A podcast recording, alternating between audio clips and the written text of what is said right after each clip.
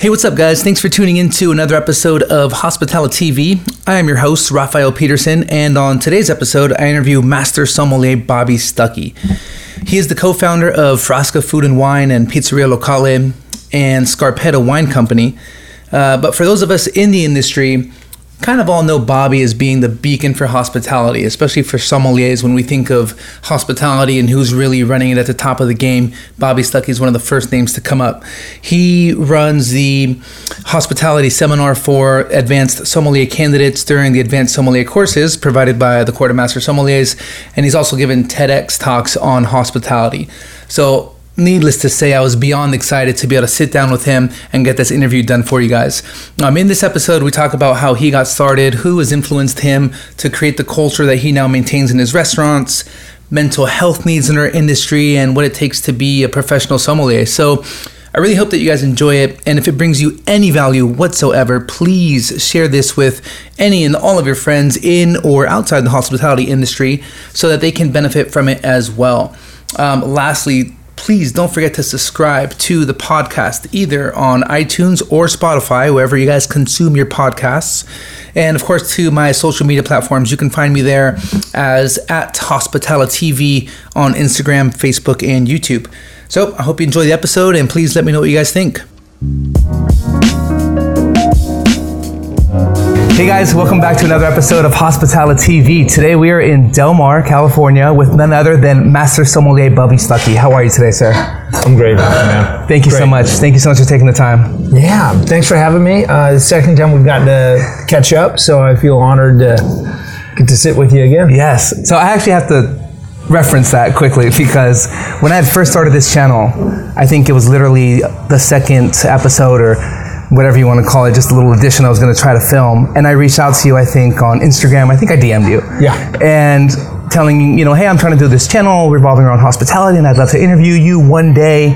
And I left my number there, I think, on the message. You literally called me within 10 minutes. Like, Raphael, it's Bobby Stuckey. what do you need? I'm like, oh crap, I was driving on the highway. I think I pulled over. I was like, oh man, okay, um, yeah, I was just, you know, would love to interview you. Uh, right now I'm doing pretty quick uh, little snippets uh, where I'm filming a question and sending it to somebody and they can film back the answer. And you were like, yeah, yeah, whatever you need, no problem. I'm going to put you in touch with my assistant and uh, we'll get it done. And, and I look back on that moment and honestly, it's been, um, it's been something that I reference that keeps me kind of grounded in the sense that you need to try to say yes to people and help people however you can. I was just kind of so shocked in such a positive way that you're such a busy person, and I imagine a lot of people are reaching out to you on top of all the things that you do, uh, but you are so willing, without knowing anything about me, to just hop in and help, you know, with something regarding our, industry, our industry. So thank you for that My pleasure. very inspiring. Uh, but if you would take a moment and just for everybody who's watching, would you just tell us who you are uh, and what you're doing, and, and maybe you know a couple minutes on how you've gotten to this point in your career? Well, um, my name is Bobby Stuckey. Um, I wear a few different hats, but some of the hats are the same hats I started wearing in 1983 when I was a punk rock cross country running uh, kid who got kicked out of Jesuit school. Um, some of that is still the same. Like, so I started bussing tables uh, fall of 1983.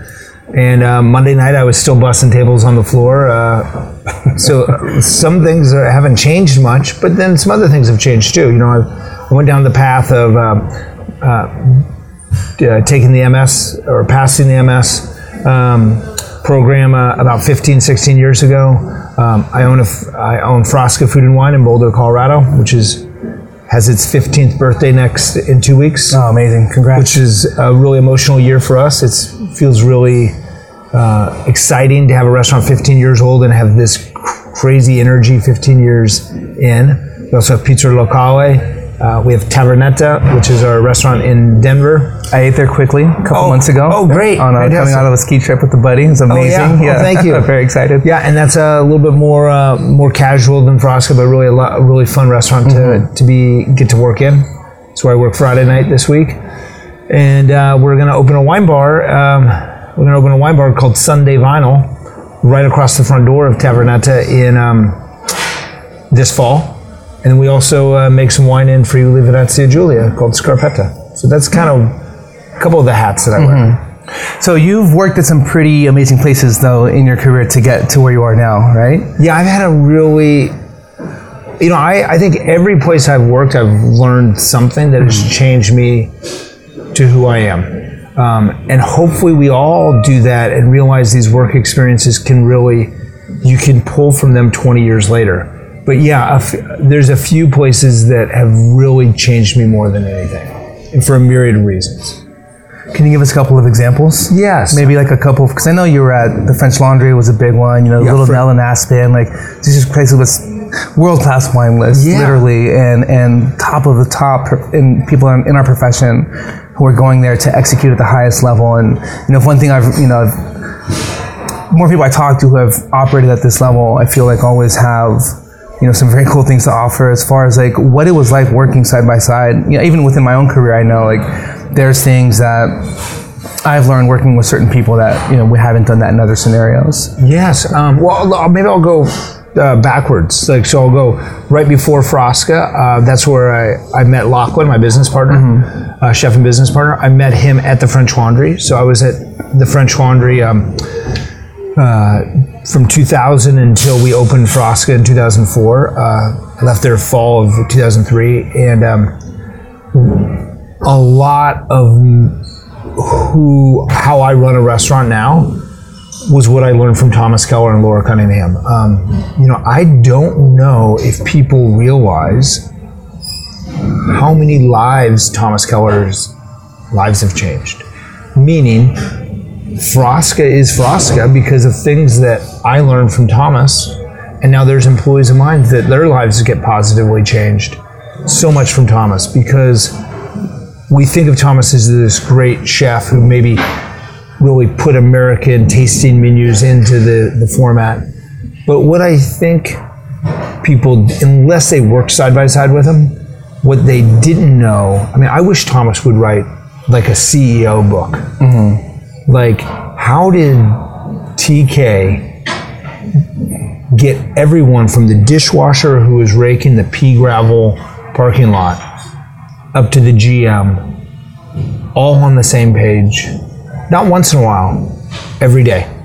You, when you kind of walked onto property, you knew why you were there, and everyone in between. And that's a very doesn't matter if you're running an NBA basketball team or a coach of an NBA basketball team, if you're running a tech company, a pharmaceutical company, or a restaurant.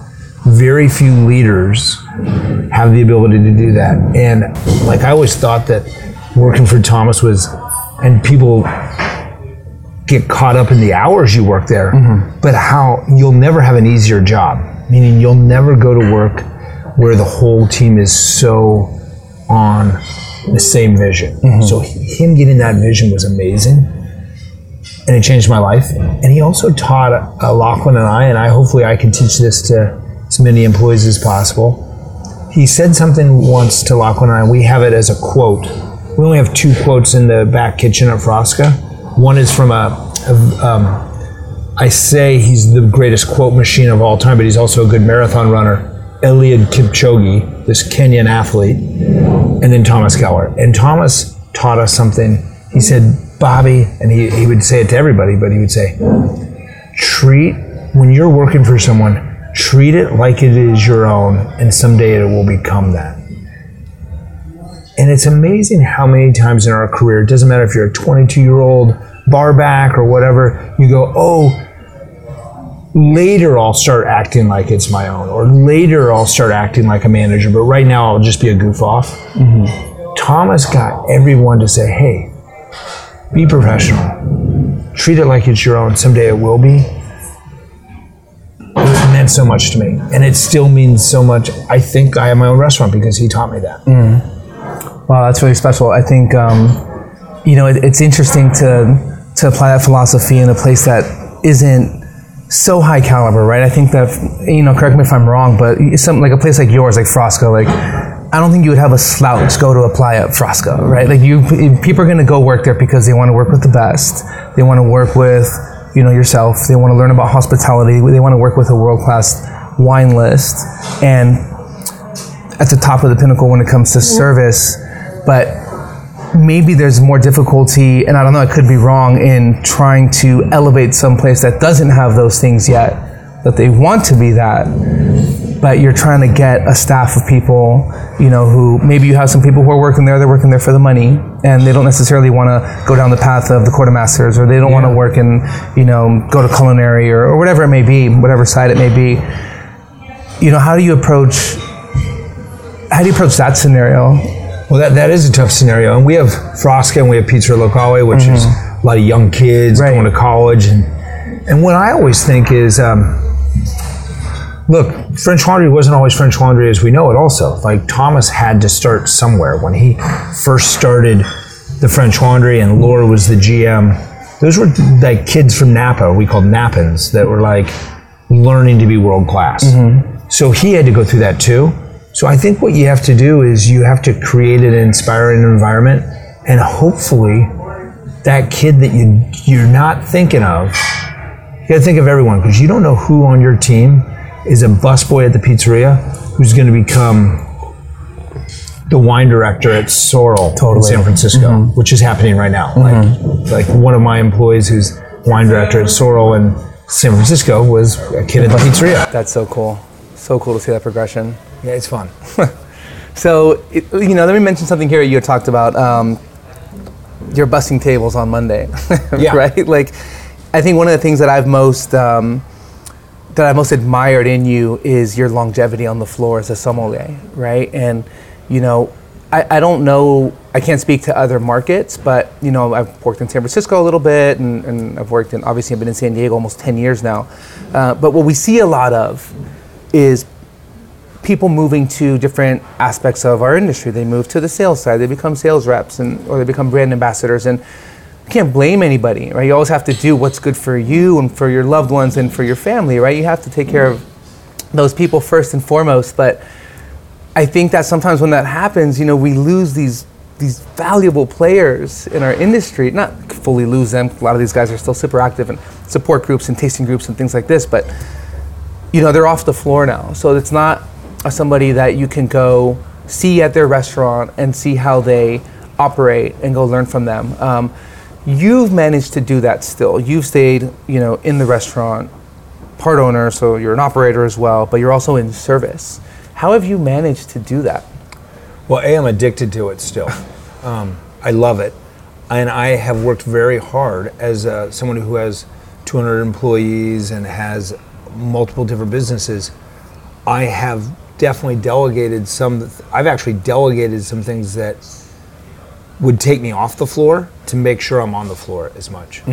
And I also feel like it's the spoken word uh, uh, kind of like Native Americans would pass down um, oral stories or oral history. I think service is something that needs to be done with younger, new people, with people that have metis. I mean, one of the greatest things at Frasca is Rose Voda, our GM. She started working with, uh, she and I started working together in 1996 at the Little Nell five days a week. She's a GM that doesn't take an office day. She's the GM of Frasca on that floor. And I always, I, I get goosebumps when I watch her training a young person. And I tell the, the young people that work at Frasca, there's not many dining room floors where there's a Rose Voda, you know, that has that much chops. And God, I wish we had more of those around, you know?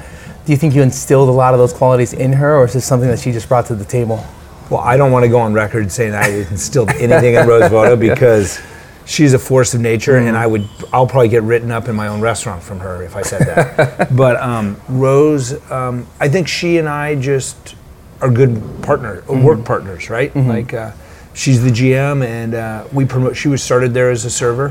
She was the head server at Frasca, and we promoted her a few years ago to GM. And and I think she cares about the craft. Right. Is it easy? No. Look, if you're if you're an emergency room surgeon, right, and you have to miss Friday nights or Saturday nights because you're on call, your loved one might be a little bit upset, but their parents aren't going to say, "Oh, so and so's a sur- uh, emergency room surgeon. He's going to have to miss a holiday." No one's going to get upset. But for us in the restaurant industry, we don't get any slack.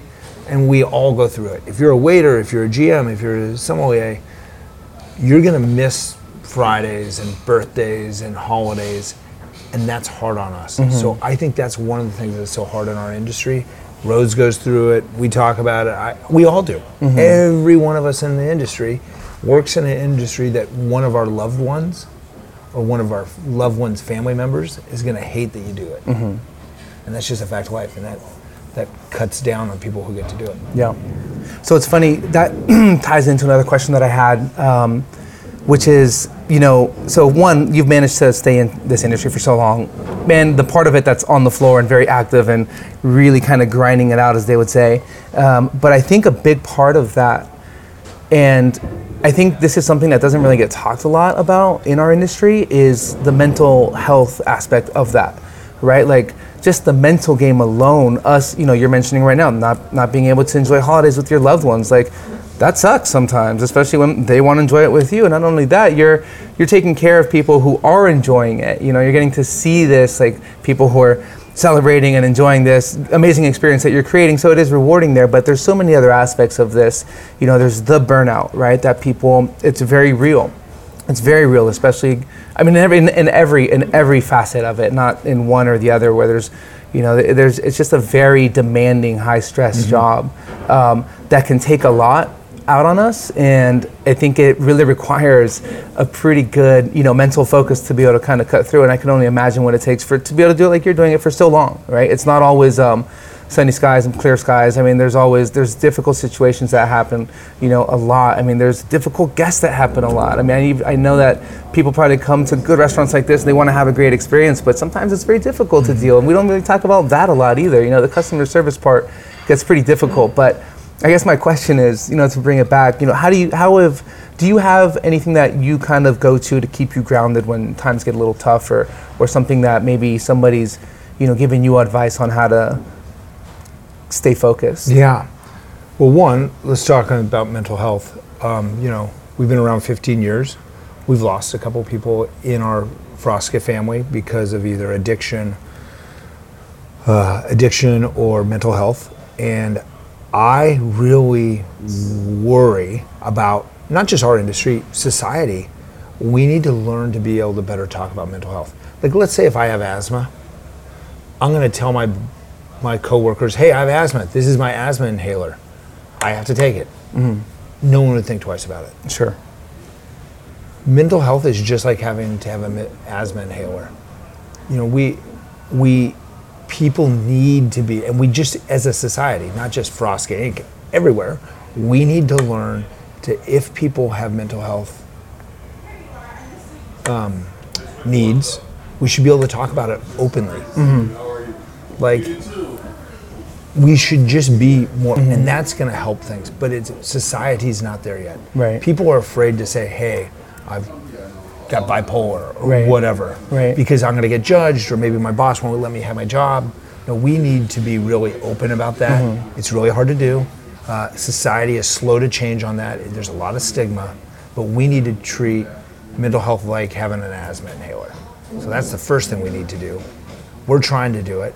Um, look, I, every, if I if I need to talk to someone, I have to go see a therapist. I put on my Google Calendar for my, all my employees to see. Hey, look, that's what Bobby's doing. He's gonna go talk to somebody. Right. So they know if Bobby's gonna put on his Google Calendar for all 200 employees to see, hey, we can do that Right. and that's okay. So I also think the other thing that we need to do in our industry is um, take care of ourselves. So, like for me, uh, I try to wake up every morning, go for a run, go for a bike ride, do something that is scheduled that's not in this industry. Mm-hmm. And it doesn't matter if you're in the restaurant industry, if you're a surgeon, if you're a professional cyclist, whatever you are in life, if you're whatever you do, an architect, schedule something every day a little bit that's not about your profession so you can get recharged. Mm-hmm. Because it doesn't matter what you do, there's going to be burnout. Yeah, yeah. So, Bobby, can I ask you a little bit about kind of how you run your staff education at the restaurant? Like, um, do you have different. So what's something something that's been interesting to me is kind of seeing like, and we've been trying to focus on how do we reach, for example, like a young food runner or support staff member that's really hungry to learn more, doesn't really have any base yet, and they want to move into a different position, versus us teaching some of our captains that are at a more advanced level, um, or even myself thinking about how am I trying to, how am I keeping my sommeliers um, engaged and keeping them challenged with new information. How do you kind of approach that in your restaurant? Well, the first thing you have to do is you have to get everyone, all your all your senior people on board to understand and embrace and encourage and include the younger busboy or glass polisher that's on because you don't know. I, I use this as an example. Dustin Wilson started as a food runner at Frasca. Everything w- ended up really well for him. Like so, for there's Dustin Wilsons in every restaurant in a, in America probably. They just need the right environment. So mm-hmm. you have to encourage the that in, enth- enthusiasm. Mm-hmm. And I think we have an opportunity now, more so than ever, because now because of the vision of the the the, um, the spotlight of hospi- uh, the restaurant business, a lot of people that historically wouldn't have come into our business are coming in. Kids from Ivy League schools and things like that. That oh my God, I want to be in the restaurant business. Right. That didn't happen 20 years ago. Well, we need to realize we need to make very uh, inspiring, challenging environments for those people because they are really hungry for knowledge. We got to embrace that and, and focus more than maybe we did 20 years ago to Right. inspire these type of they, they have different needs than maybe a blue collar waiter 20 years ago um, and then the senior people who've made it through one of the great ways to keep them inspired is to help have them help you teach other people because one of the greatest ways to get into something is to delve into something so you can teach it Totally. so maybe if you have someone who like really is into Amaro, have him do an Amaro class for the new people. Right. Or you or you know I've got um uh, uh, Audrey at, at Tavernetta. She really loves education.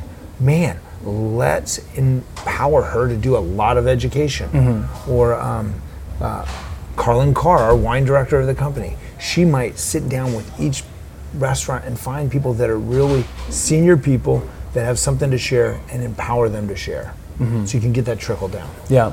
Do you do anything with um, like any of the back of house members? Do you guys do like cross training with like wine education classes for them? Well, they're always invited, and we try to schedule it so they can do that. Yeah. And we also do pre-service. We do a f- almost an hour pre-service every Oh, day. what, full staff?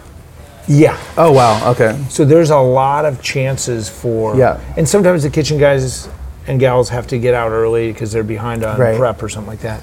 But every day we have a, a pretty in, in-depth pre-service. 50 Mondays a year we have our Monday night wine flight where the kitchen guys are there pre-service tasting the wines just with the uh, with the with the front of the house. Yeah, I missed that. So it's been difficult for, especially here in California, as the minimum wage keeps on going up. Labor's such a big thing. Ten years ago, it wasn't, you know, it wasn't like that. So a full front of the house pre-shift was the norm, you know, and you can really, you can communicate things to everybody all at once, uh, and it's a very cohesive message. Now, I mean, we have maybe two people, and then they just trickle in, and we just need to hunt them down and give them the pre-shift information, and as they come in, and it's it's it's difficult. Yeah. it's difficult to get that full, you know, full house. 100 percent. Yeah, th- there will have to be some sort of breaking point on this whole labor if we're going to keep growing positively in our industry. Yeah. So I want to ask you something about, um, you know, kind of just the way that we're educating and the way that wine is being seen. Maybe you can give me, you know, a look into how it's changed for you or what you're noticing. But, you know, I want to talk about how kind of like this. I know you've been you you've talked a lot about natural wine before, and I don't need to go down, you know, uh, um, that path necessarily in that context. But I think it's super super excuse me super interesting to see how you know people have embraced this right have embraced like the phenom- this this kind of wave of of a new wine culture almost in the sense it's just something different and i was thinking about on the way over here and i wonder if there's if it's almost a reaction to how sometimes wine can be difficult for the people to or for people to to perceive it as just an enjoyable beverage. Um, and without having to learn about it, you know, and maybe they get intimidated by there's so much knowledge out there, even with like the presence of so many like advanced master somms who are like, oh, I don't, I don't know anything about wine, so maybe I can't enjoy it as much. And I think maybe one of the reasons that you know natural wines, this kind of movement, if you will, has been so successful is that they've almost taken that out of it, and it's it's certain producers, and as they've, they've made it into a very fun beverage with cool labels and things like this, where people almost don't have to think about it because it's just a beverage that I can enjoy and have fun with. Um, do you think that we've, as you know, wine professionals or educators, that there's some fault of us maybe that falls on us that we've been unable to communicate or not been the best ambassadors of wine to put it in front of more people? Well, um, I, that I don't know, but you know what's interesting? Um, well, first of all, um, right on the on the record is I've been a huge fan of great, well-made natural wine f- for a long time. So, while I've been openly critical of a movement that um, is not nice to all the guests, that's what the biggest thing. Right. And and it's interesting. I, I read a study last week, and it caught me off guard. I think that the natural wine movement has a lot of positive. I mean, look, anything that gets us better farming practices, you know, getting Roundup out of Napa Valley this year, that's awesome. All those things are really, really big positives.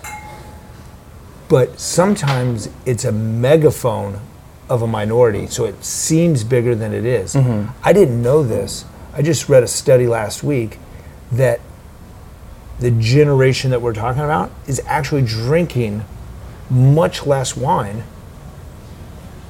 than the Gen X did. I didn't I didn't know that. Mm. So maybe it's seemed like there's a lot of people coming in, but there's actually less of it. Yeah. So that concerns me that some people that don't fall into the clique of the Misfits t-shirt and rah rah rah are being left behind. Right. So that concerns me because I would think that law of averages, we should have so many people into wine right now. Most people have multiple generational families that had wine around. Right. We should be skyrocketing. Yep. And I'm conf- concerned that we're not. We're actually, we, we think that a lot of people are getting brought along for the ride, but actually we're not. Yeah. So we, we've got to figure out how do we get the whole bell curve of the people. Mm-hmm. So how do we do that? I mean, if you could send a message out to like, you know, I think that's it's got to be through some of the people in our industry like ourselves and other people who almost serve as the like the person in the middle, right? The ambassadors for wine, bringing it to people. How do if you wanted to send a message to you know to sommeliers or people in this industry, what would you tell them? What's a good approach for that to bridge Well, that gap? I, I think two things. I think one thing is to be that we have had such an explosion of wine professional positions. Mm-hmm. And I said wine professional positions. If you put your hand up and say, I want a wine professional position, I want to be a sommelier, I want to be a wine buyer, I want to run a retail store. If you put your hand up and you want that, then you have a duty to work really hard to know as enough uh, as much as possible. Whatever it c- pushes you to know.